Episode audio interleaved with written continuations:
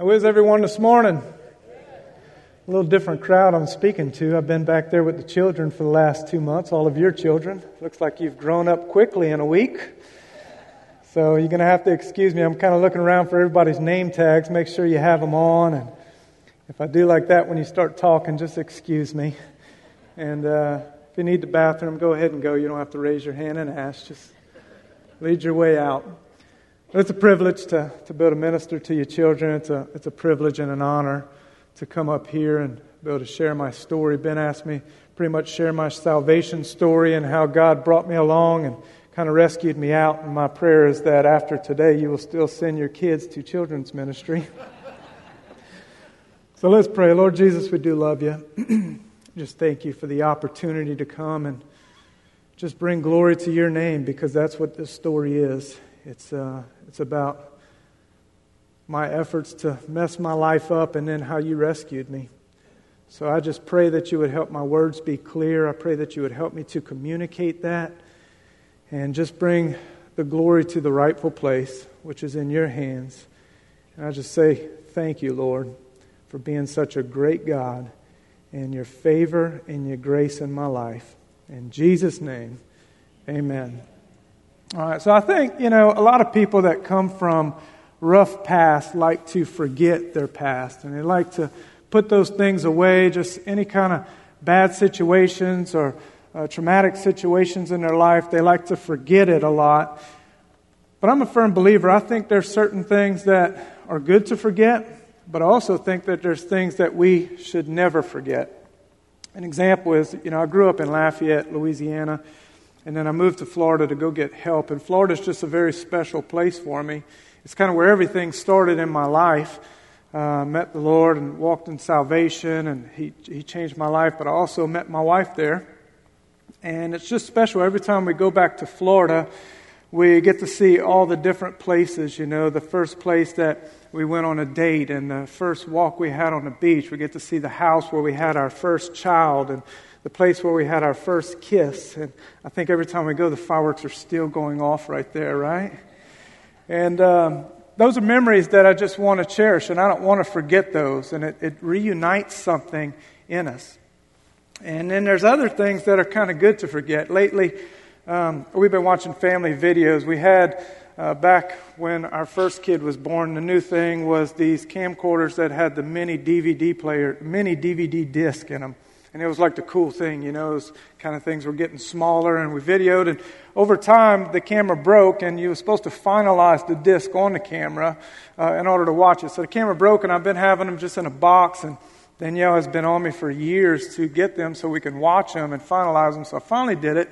We've been watching, and as you start to see these memories, you start to just remember how cute your kids were and all the memories of them and their first time they walked and smiled and just everything is so cute, right? And you start to think to yourself, why didn't we have more of them?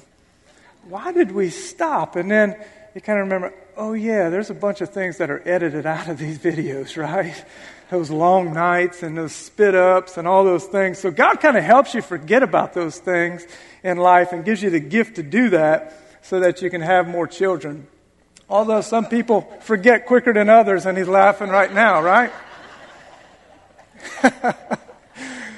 You've got a very short term memory loss, Dom.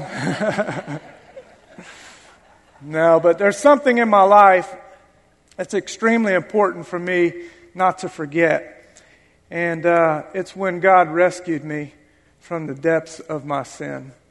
And that time when I cried out for help and He came to my rescue because there was a time in my life that nobody was giving me a warm welcome to come in. You know, they were happier to see me go than to come, right?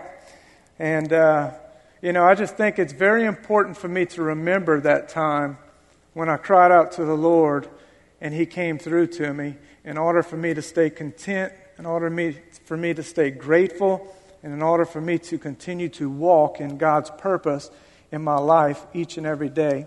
And, and I admit sometimes it's easy to forget that, not so much of where I came from geographically, but where I came from mentally and emotionally, and most of all, spiritually. And uh, I believe that's why Jesus says he, when he broke the bread and he had communion, he said, Do this in remembrance of me. Why? Not so much of just the meal, right? But he was wanting them to remember where they were. Because if you look at each and every disciple, Jesus just walked up to them and said, Hey, follow me. And they dropped everything and followed him. So you have to kind of look at where were they at in order to do that in their lives spiritually. Obviously, there was something they felt they were missing in their life in order to drop everything and run. There was, there was some unfulfillment in their life in order to do that. And I believe with all my heart that's what Jesus is saying. Do this in remembrance of me. Remember where you were whenever I called you into my plan and purpose for your life. And I think when we read the Bible, especially in the Old Testament, we constantly see that God's people forgot quickly, didn't they? And it gets very repetitive of the story of them crying out to the Lord. He rescues them. And then all of a sudden, they turn their backs and the false idols and the worship and all that kind of things. And it starts to get uh, exhausting, doesn't it? But I believe the most repeated and remembered story in the Bible in the Bible is God freeing the Israelites out of slavery. And that story holds a very special part in my heart, even though it was thousands of years ago. It's very personal to me. And the reason is because I can relate to slavery. And yes, I wasn't in Egypt as a Hebrew slave, but I was in slavery to myself and in slavery to addiction. You know, a lot of people just don't understand addiction and how it works. It's like, just say no, right? And that's what everybody kind of thinks that's never been an addiction. And I don't, I don't expect you to understand addiction because in reality it doesn't really make sense. But you don't really start off addiction saying, I want to be an addict. and I want to be trampled on and throw everything good in my life away. Obviously, people around you tell you that's where it's going to get you, but there's something in you that thinks, well, that's not going to happen to me, right? And like all sin, it kind of starts off fun and interesting. And it's the cool thing to fit in, right? And you get uh, you, you're looking for popularity and different things, and then all of a sudden it grabs a hold of you and it takes you deeper than you want to go. And you know, I remember just playing around and just thinking that I was so cool and stuff. And in my mind, I was thinking, well, when I grow up, I'm going to get responsible and do the right thing. I think there was something in my heart that knew the godly life was the right life, but I just wasn't ready for it. In my mind, I seen that as boring. And so I ended up getting tangled up, and this was in the late 90s, and it started to get where it wasn't really fun anymore.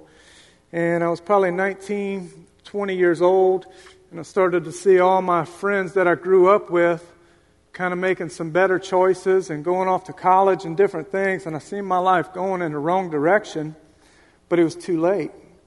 I mean, there was nothing I can do. Yes, there was something in me that wanted to quit. And every week when I would go and do my stuff or uh, go into my addiction, I would think, this is it. I'm done. I'm finished. And then the same thing would happen the next week. And slowly but surely, everything just starts to fall apart.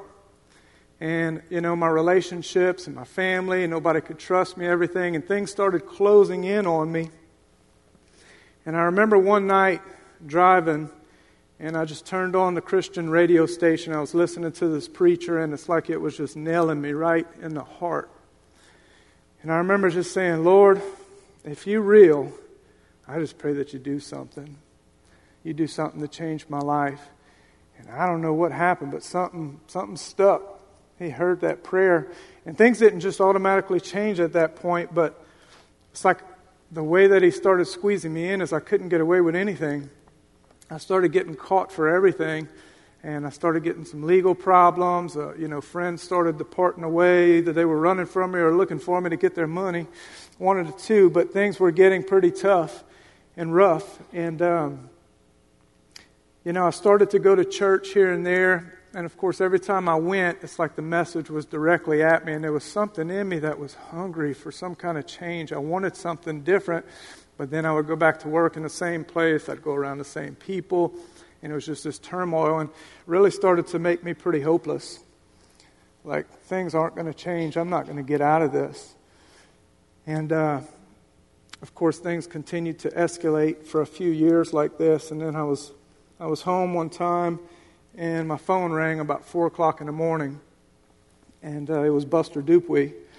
And I had been up for a couple of days, and I answered, and he began to talk to me. He had just got out of a program in Florida, began to talk to me about getting help. And uh, it's like something just clicked in me. Started looking around and realizing that this isn't what I want in life. You know, this isn't what I dreamed for in life. And uh, so I said, "Yeah, man, I, I think I, I think I'm going to go." And you know, part of it was getting out of Louisiana. People were were all over me looking for money. I had legal problems. Uh, you know, my license was suspended.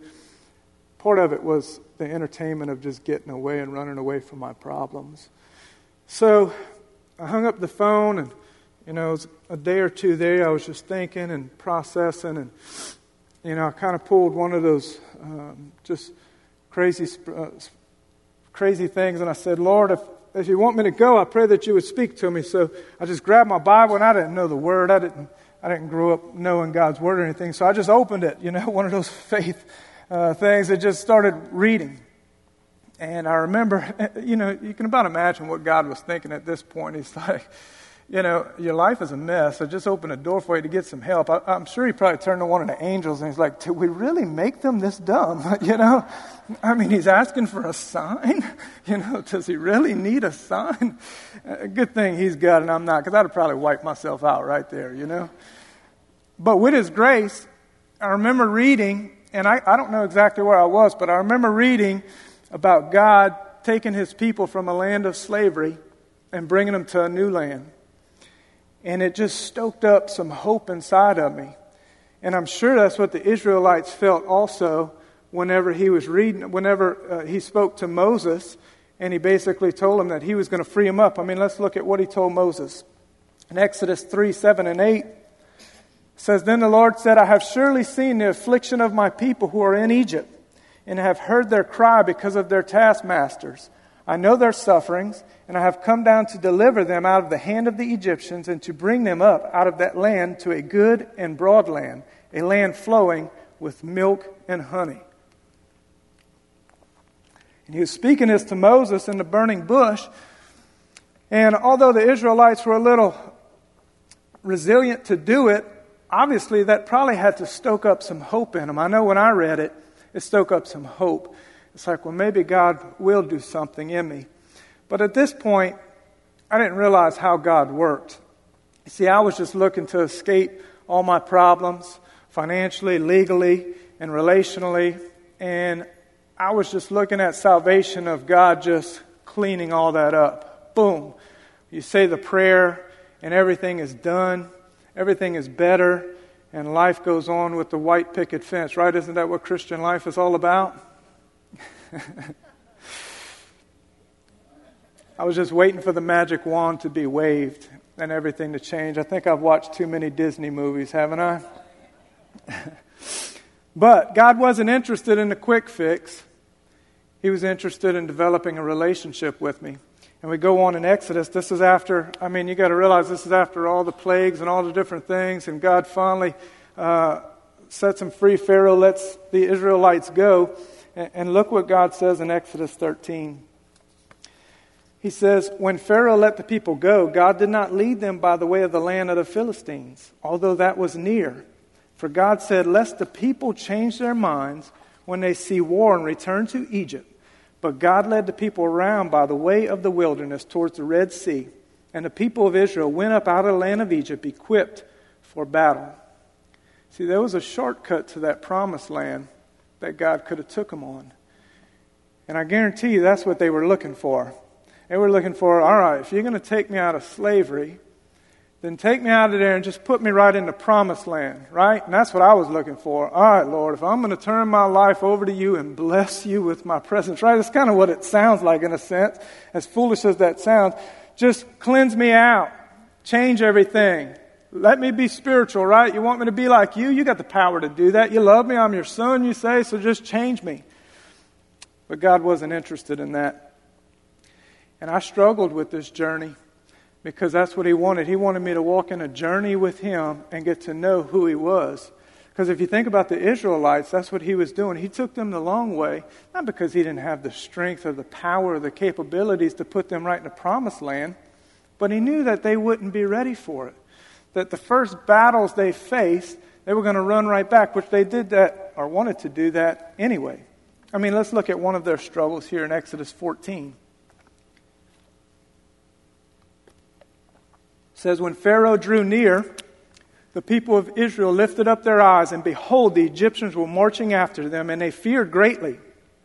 And the people of Israel cried out to the Lord.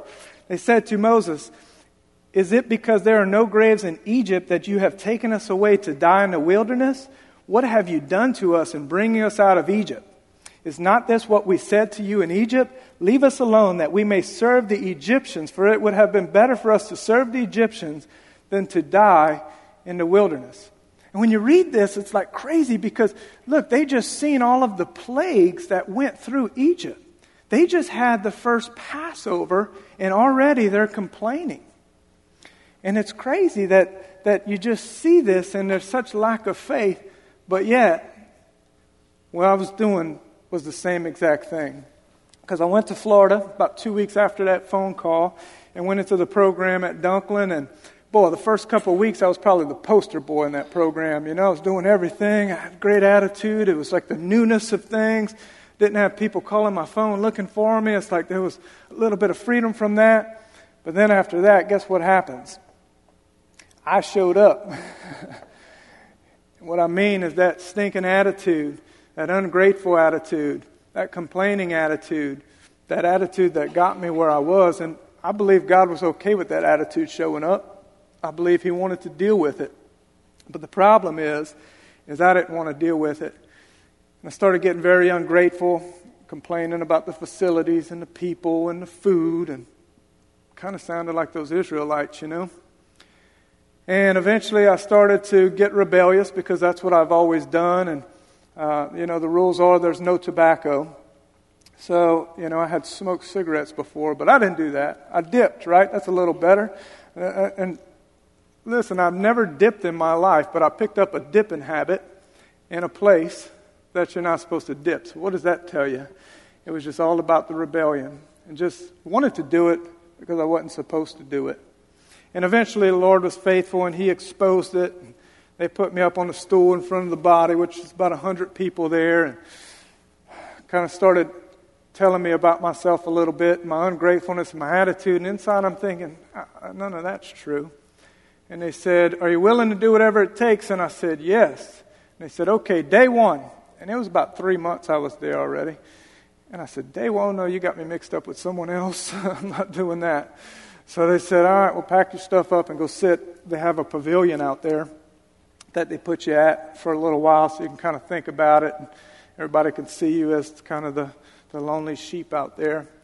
So I was out there in the pavilion just kind of thinking at first, all right, I'm going home and I'm going to do this and I'm going to do that. And the reality is, is God did a miracle in my heart that day. You know, the blinders kind of just came off my eyes, and I can't explain it any other way than a miracle. And I started to see where my life was really at. I started to realize the mess that I made, the vulnerable position I had put myself in, and I had nothing to go back to but misery. And uh, kind of just started fumbling and having a conversation with God in a sense. And I remember, like, all right, well, Lord, I tried over here. It ain't going to work. And I, I just remember specifically hearing him say, No, you didn't try. You've been doing it your way.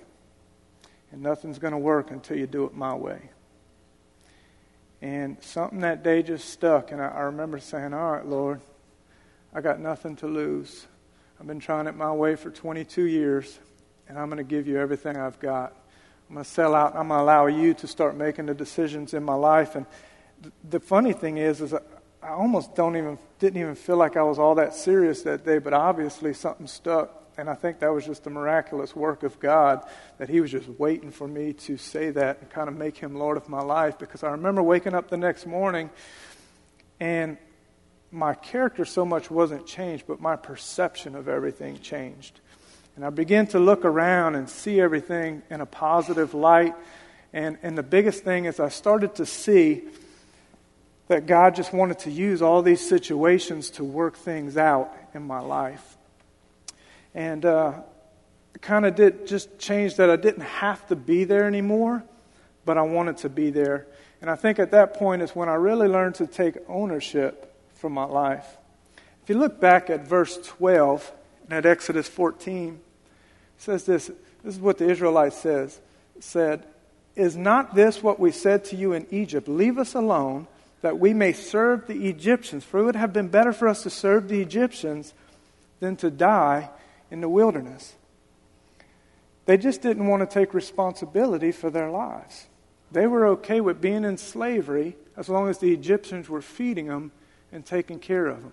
They didn't want to have to do anything themselves in order to develop a relationship with the Lord or seek Him.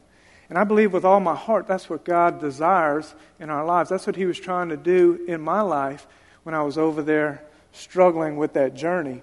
Is He was wanting me to come to Him and just start to seek Him for all of my answers in my situations.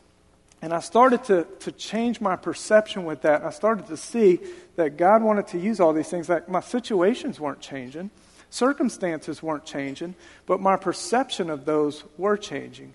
And in that, God began to reveal who He was to me, and the Scripture and His Word started to become real in my life.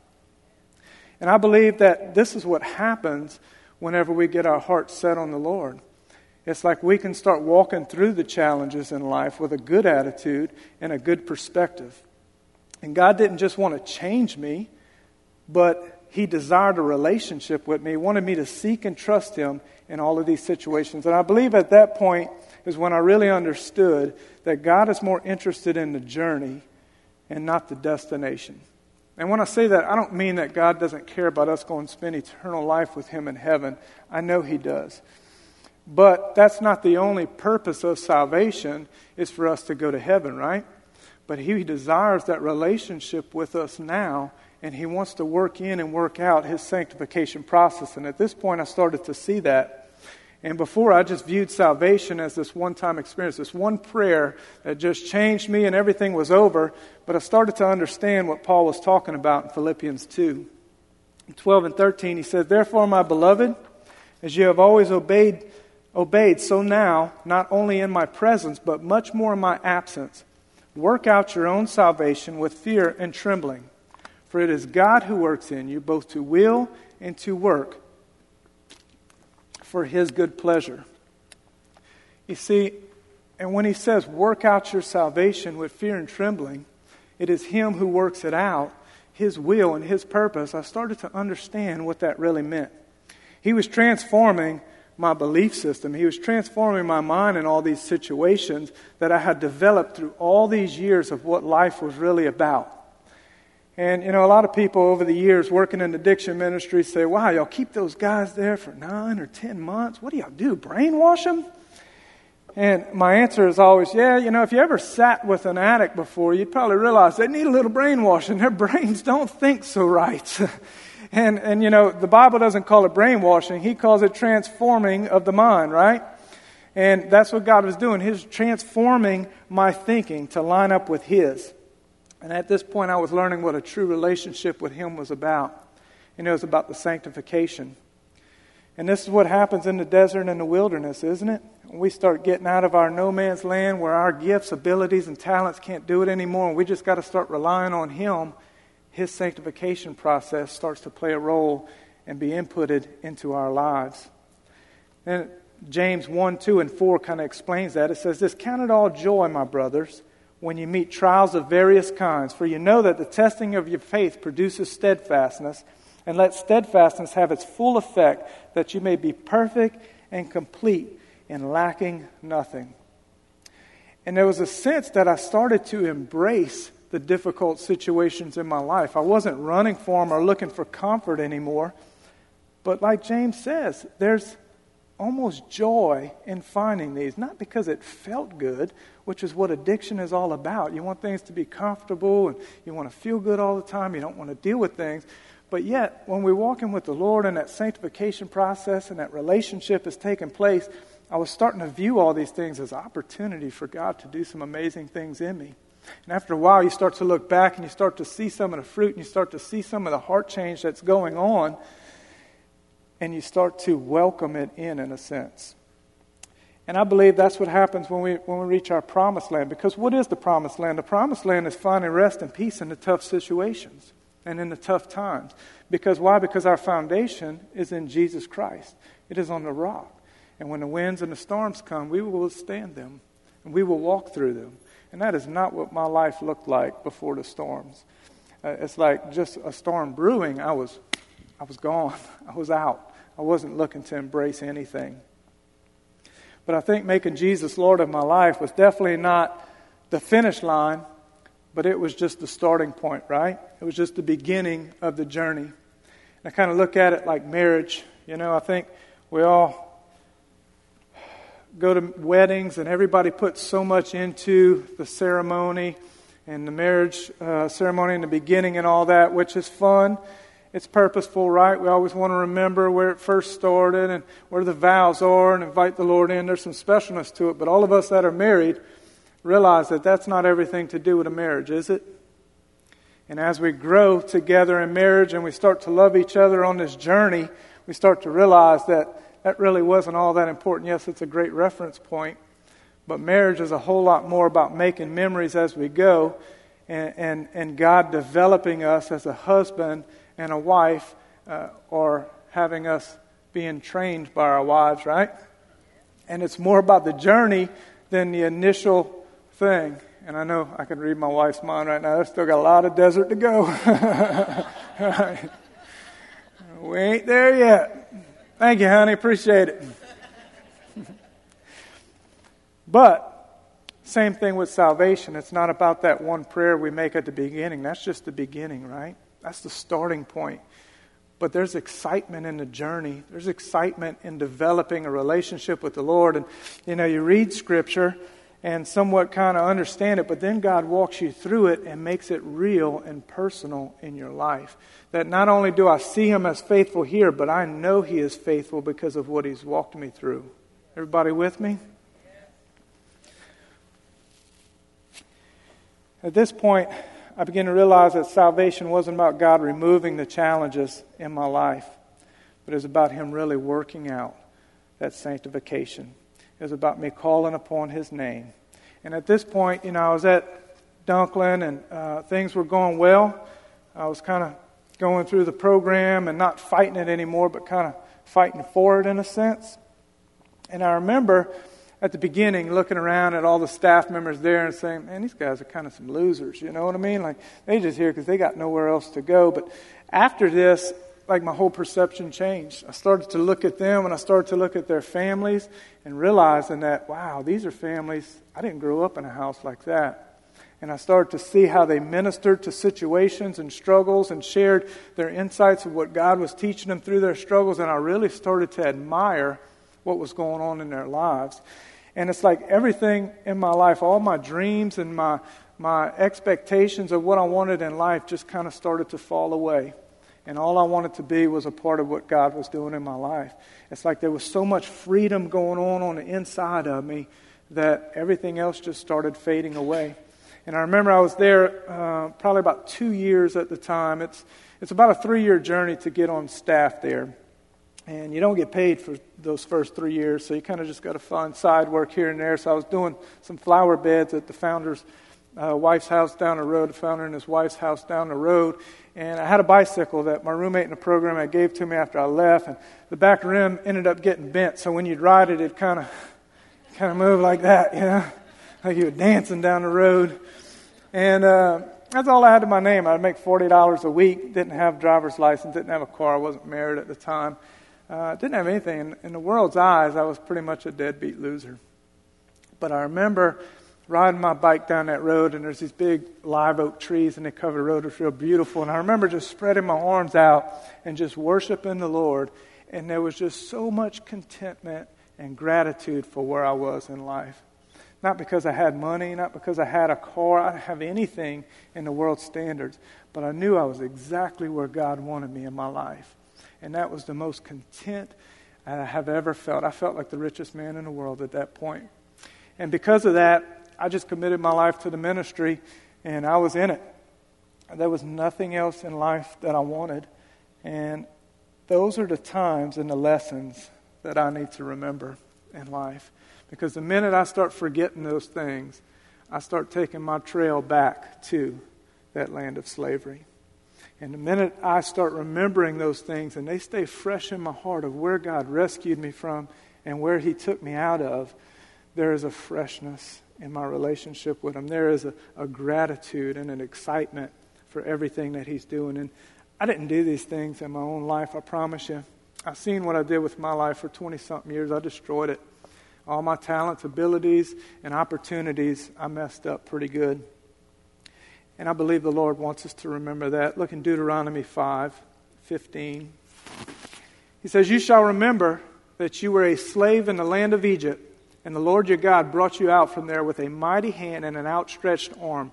Therefore, the Lord your God commanded you to keep the Sabbath day. Keep the Sabbath day. Why? He wanted them to take a day to remember. Remember where you came from. Remember what I did. I think this story is so profound in my life that day that he was speaking it when I opened that word. It's like I didn't have a clue what I was reading or what I was getting myself into. And if I did, I probably would have messed it up. But God had a plan and purpose. He knew what He was doing. And He, he was faithful to do that in my life. And at that point, there was just so much gratitude just for the freedom in my life. I just felt released. Like I had never felt like this in my life before. That all I wanted to do was be a part of what God was doing. And every opportunity I had, I just wanted to serve Him. And I was getting involved in some different things, kind of finding my place in ministry.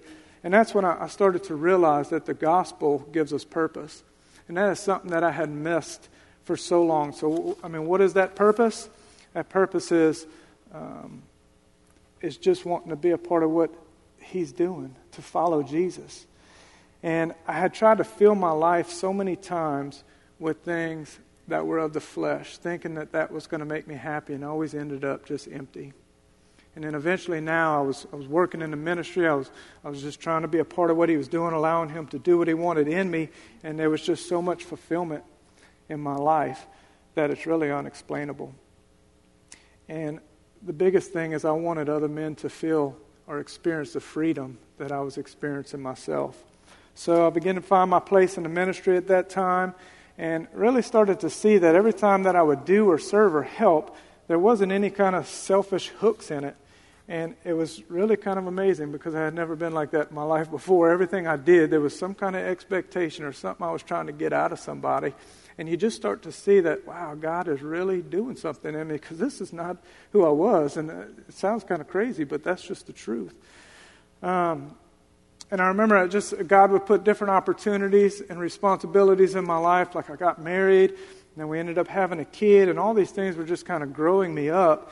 And it was just a different approach to these. It was really more about what I can bring to a relationship than what I can take out of them. And I believe that's what the promised land is all about, right? Is that when we can start to focus on it's better to give than to receive. And it's just kind of crazy. You know, I wasn't doing these things. I was involved in children's ministry and youth group and teaching in the classes and, you know, pretty much anything I can get my hands on. I, I had time, so I was just enjoying being a part of ministry, but I wasn't doing all these things to try to earn my salvation, but I was doing them because of salvation, right? I mean, we can read in Ephesians 2 8 and 9, you know, Paul says, For by grace you have been saved through faith and it is not your own doing, it is the gift of God, not a result of works, so that no one may, may boast. For we are his workmanship, created in Christ Jesus for good works, which God prepared beforehand that we should walk in them. So at this time, I was serving in the ministry in Florida. Uh, I was there for, I think, about nine years. We were married, had our first kid, and an opportunity uh, came up to come to Houma and help Buster here at a place of restoration. And at this point, I, I, I, didn't have any intentions to move back to Louisiana. I was living in South Florida, and uh, it was pretty nice over there. You know, it's beautiful, beautiful beaches and everything, and lots of great places for us to have date nights. But uh, but God had a different plan. I had came one time to a fundraiser he had and spoke at the Civic Center. At that point, there was nothing in me that wanted to move back, but God began to use some situations and start to change our hearts. And uh, eventually we found ourselves here in Houma, Louisiana to start up a place of restoration. And I'll be honest with you, the first few years here were tough. Getting the place going, I wanted to quit a lot of times, but God had taught there for on that journey how to tough out the tough storms. And because of that, we have had the opportunity to see so many men reunited to their families, husbands become husbands again, sons become sons again. And um, there's nothing better to be a part of a ministry when you say, see people's lives get transformed like that. That when they come, you see the hopelessness on their face, and God really do some amazing things in their lives. And uh, He is in the business of changing lives, isn't He? So at that, you know, I was content with being in addiction ministry for the rest of my life. I, I felt purpose. I felt uh, I was walking in God's calling and different things. And I just felt like I was, that's what I was going to do for the rest of my life. Felt like I had the best job in the world. And then I guess it was about six years ago, an opportunity came to do the chapel at Houma Christian School. And it was kind of crazy. Danielle and I were talking about the night before, and then Jimmy goes up to her the next day and says, Hey, do you think uh, Kevin would want to do the elementary chapel. And we're like, wow, you know, this is amazing. So we started doing that, and I just, you know, started to see just the purpose in ministering to children and getting them at that early age before their belief systems are developed or while their belief systems are getting developed and filling them up with some good stuff because we all know that the world is after our children, don't we? And everything you watch and everything is just geared to them to try to wash their brains, of everything and just feed them a bunch of bad things. So I just started to see the purpose and see how hungry they were for God's word and His gospel, and it, it just ignited something in me. And uh, Danielle and I began to ponder on the thoughts of being uh, in children's ministry. And we didn't tell a single person. We just prayed about it. And said, Well, Lord, you know, look, I never had to push my way in anything. If it's you, you know, you open the right doors and it'll happen. And a few years after that, I, uh, I had lunch with a, a, pastor in Thibodaux, and he offered uh, a position to, to run children's ministry at their church in Thibodaux. And uh, just didn't feel like it was the right door. I mean, we were grounded here in Living Word. This was our family. Um, had no intentions on leaving. Just didn't feel like it was the right door to open or that for us to walk through. So I passed it up, and then it wasn't but a few years after that that an opportunity opened up here. And Danielle and I were just so humbled by that. It's like just watching God's hand come through and opening the right doors for us. And we just see it such a privilege and an honor to be able to minister to your children. Um, our mission statement in the children's ministry is equipping children with biblical truths with the love of Christ in an engaging and creative way. And how do we do that? Well, we, we minister to them in that room over there. We don't just do babysitting, but we preach to them. They hear the word, they hear the truth in some fun, interactive ways. And look, my vision and my goal is that your children will beg you to come to church. You know, because I know when I grew up, um, church was boring. And I don't want that for kids. I don't want them to have that negative vibe of what church is. So we have fun in there. We do some creative things, but also they are hearing the truth of God and we are filling them up with some good stuff to where they will be ready and they will know the truth and they will know lies. I promise you. So, how can you help with this? Well, we have a new curriculum that we, we just started not too long ago. And to be honest with you, it's a pretty deep Bible study. Most children's curriculum is a 52 week course and they go through the Bible in a year. This one takes three years to go through the Bible. So your kids will go through the Bible in three years and it's pretty much breaking things down in specifics, and it's not just hitting the big stories of David and Goliath and uh, Noah's Ark and all that, but it's hitting all of the stories.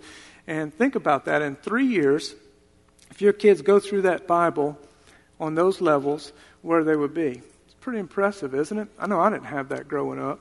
But we also, part of the curriculum is that there is a family devotion that goes along with it. And the family devotion, this is a one year book, and there's a new book for each of the three years. And what it is, is it's five days out the week, and you can do a family devotion with your kids, and it's basically on the same lesson we learned, just some different things in it, some different uh, discussions. But think about that. If church isn't just on Sundays for them, or Sundays and Wednesdays, and through the week you're kind of going over 10, 15 minutes, it's going to stick. And after three, three years, your kids will be biblically founded. So we will be selling these books, and we're selling them for the price that we got them for. They're $20 for the book, $20 for the year. And I don't know what better $20 you can spend for your family, right? And even if you're busy, I understand everybody's busy, even if you don't do all five a week, if you do two or three of the devotions a week, it's still going to be kind of some review and sticking in the minds of those kids. Because if they're not doing this, they're going to be watching TV or video games, and that's going to be sticking in their heads, right? So we're going to have these up at the kids' check in desk. If you want to purchase them, you can purchase them. Um, if we run out, I will get more, I promise you. But I really encourage you to do this. Have it as your family, be a part of it, try to build these kids up. You know, I was looking at some of Matt Samahall's pictures he was showing me about a month or so ago, and just all the kids that they had the opportunity and families to minister to. And now they're watching all those kids grow up, and they're adults now. And what a privilege, right? To see the people that you've been ministering to and the kids that you've been ministering to growing up and having their families and bringing their own families to church. And that's our vision. It's a long term vision. But if we can get them grounded now, get them in the Word, finding their place in ministry and church at a young age, hopefully they won't have to go through the things that I went through, right? In order to find the Lord, because I believe there's a better way. But we also need some help. You know, here's the punchline, right, that y'all been waiting for. Nobody leave. Uh, if you want to be a part of this, we'd love to have you part of our team. And you don't have to be this great teacher, this Bible expert, or anything like that to be a part of it. We have different positions, all the way from nursery workers, rocking babies, and just loving on them kids so people can come and hear God's word in here, to the older groups, and eventually just teaching some Bible lessons, which we have the curriculum all laid out for you, and we will help equip you to the best that we can to help you be successful in there. But what a privilege. You know, you, you, you sign up for things a lot of times to serve, but you don't feel like you serve. And it fills you up more than what you think you're giving to someone else, right? Because that's just what God wants us to do. He wants us to be interactive, He wants us to be a part of it. So, and then if you don't feel like being in a kid in a, in a room with kids, I get it. So we have the front check-in desk that you can check kids in, right? So you have no excuse. So once we, once we pray out, you can just make this line right here, right in front of my wife, and we'll wrap it around, and you can just sign up right yo. I'm just joking. But now, if you want, if you feel God tugging on your heart to be a part of children's ministry, we'd love to have you part of our team. We'd love to be incorporated and really make an impact on these children. Amen? So I want everybody stand up. I want to just pray for our kids today in children's ministry. Just want everybody to be in agreement with us. Lord Jesus, we do love you. We do just thank you for your grace and mercy personally in my own life, God, just for rescuing me out of my stupidness and just your grace and your love. I thank you for plans and purposes that you have for each and every person in this room. I thank you for the plans and purposes you have for them children in them back rooms right now. And I just pray that you continue to fill them up with your truth, and I pray that it would stick, that they would realize and know that you are better than anything the world has to offer. So I pray that you anoint each and every person in that children's ministry. I pray that you anoint each and every mother and father to continue to minister to their kids and show them a better way than what the world has to offer. In Jesus' name we pray. Amen. Thank all of you for coming today.